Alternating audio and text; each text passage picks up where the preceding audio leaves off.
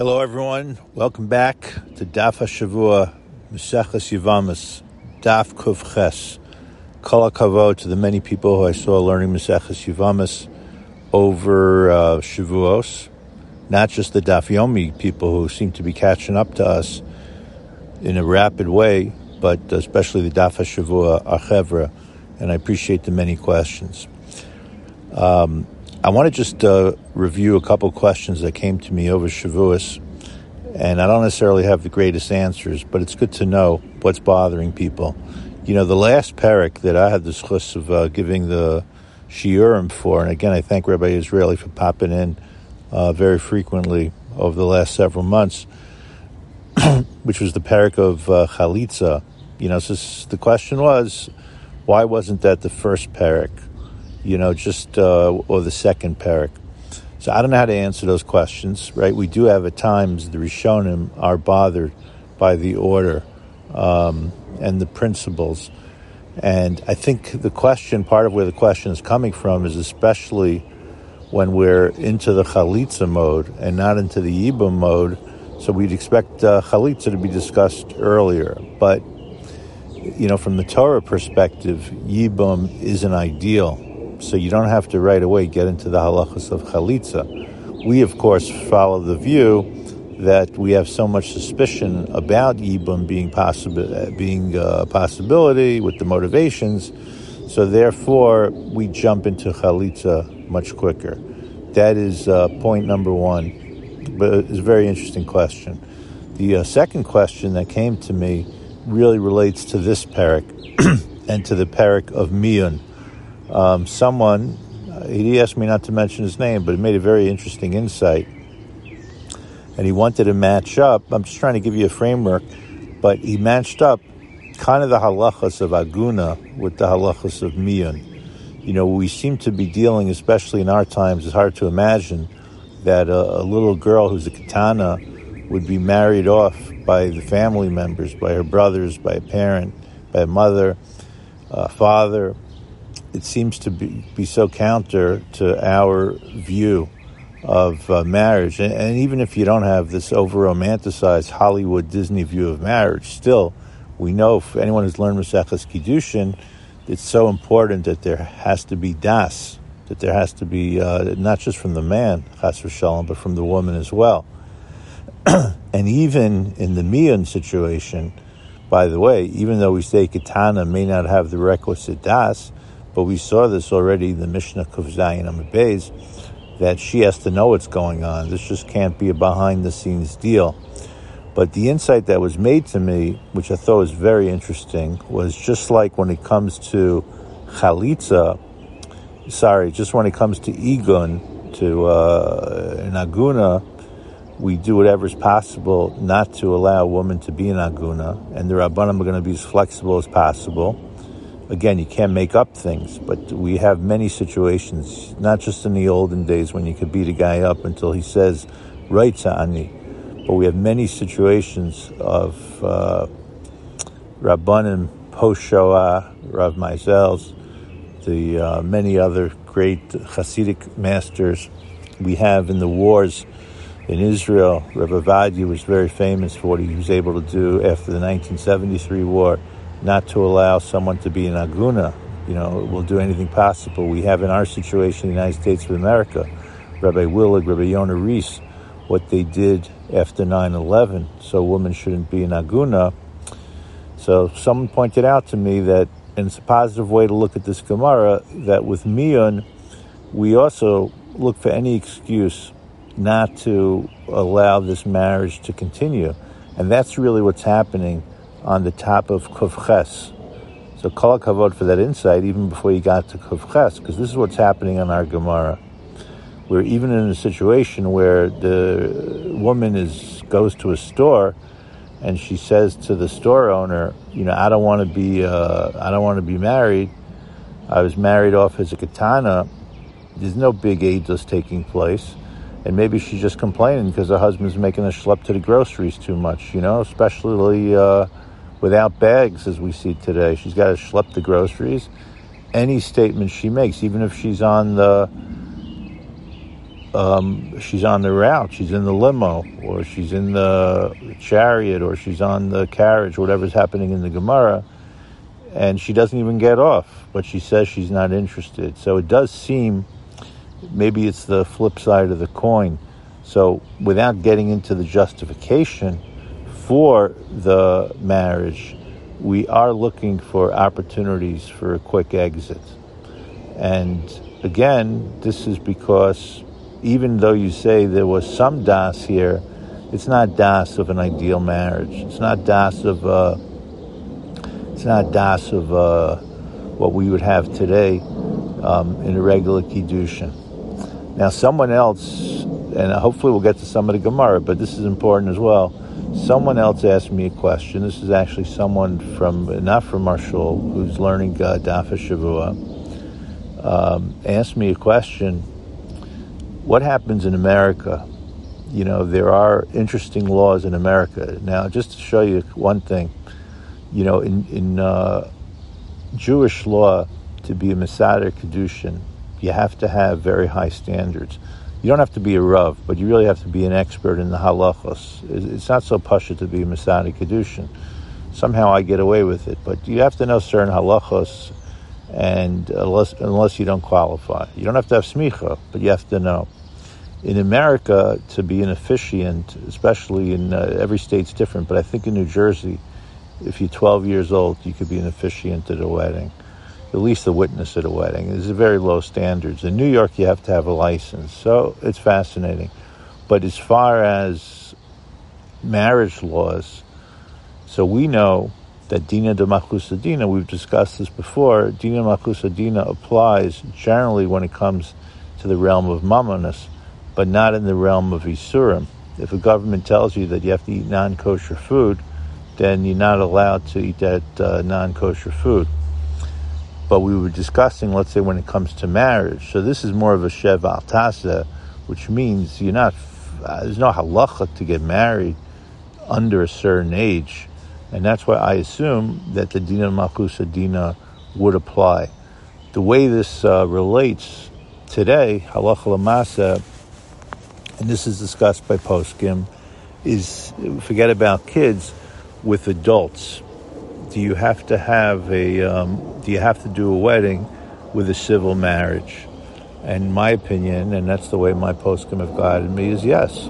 You do a Jewish wedding, you know, with the kiddushin with the ksuba, but since we're living in the United States of America, it's you have to do civil as well. What actually happens, you want to say the opposite of katana, is sometimes elderly couples. They uh, could be a second marriage or a third marriage. You know, they, the widow and a widower they meet. It's beautiful. At a later stage in life, they want to live together, so they'll have uh, Jewish marriage, but they don't want to get involved in the economic issues, so they're not going to do a civil I think it's problematic again because of Dina the Machusa Dina. We, we, we don't just say in the realm of anything that's Isser, it's a free for all. Because here also you're dealing with monetary issues, you're dealing with rule of law, you're also dealing with Chillul Hashem, etc. One of the later developments, fascinating development, and again you get some real halach lamasa here, is now we've seen, uh, as I'm a Sadi Kedushin, Baruch Hashem, many times a year, couples who are interested in having a civil marriage before their Jewish marriage. They're not going to live together, but sometimes it's for tax reasons. You know, you want to get it done before uh, January 1st. You get a tax break. So I don't necessarily think that's a problem because, you know, you go down to town hall and technically from a civil side, you're getting married over there. Halachically, that doesn't really mean anything, especially you're not living together. You don't have to run into any common law issues of a common law marriage. But again, I'm not paskening for the whole Dafa Shavua crowd. You'd ask me the particular question, and I have seen this as a trend in uh, recent times, all generated by this Miyun discussion. What I want to do is just to have a clarity, is to go through some of the Rambams and how these halachas are explained so you can walk away with the black letter law of this daf. And uh, we'll see if we have any time for uh, some more issues. The Rambam makes very clear And you have to look at the Rambam in Hilchos Gerushin, the very beginning of Perak Yud Aleph, that even though a father has the right to uh, marry off his daughter before she reaches majority, it's the wrong thing to do. And it really is a concern from both sides. First of all, we learned Hilchos Ishus in the Rambam, Perik Gimel Halacha Yutes, that the daughter should reach a point, again, when she's uh, of majority age, at least, where she says, I want to marry so and so. And there's also Tosfos and Kiddushin on Daf Mem Aleph, Amid Aleph, that says, from the husband's point of view, what's he doing getting into a situation where his wife may end up uh, changing her mind? It's not ideally the way we're supposed to go.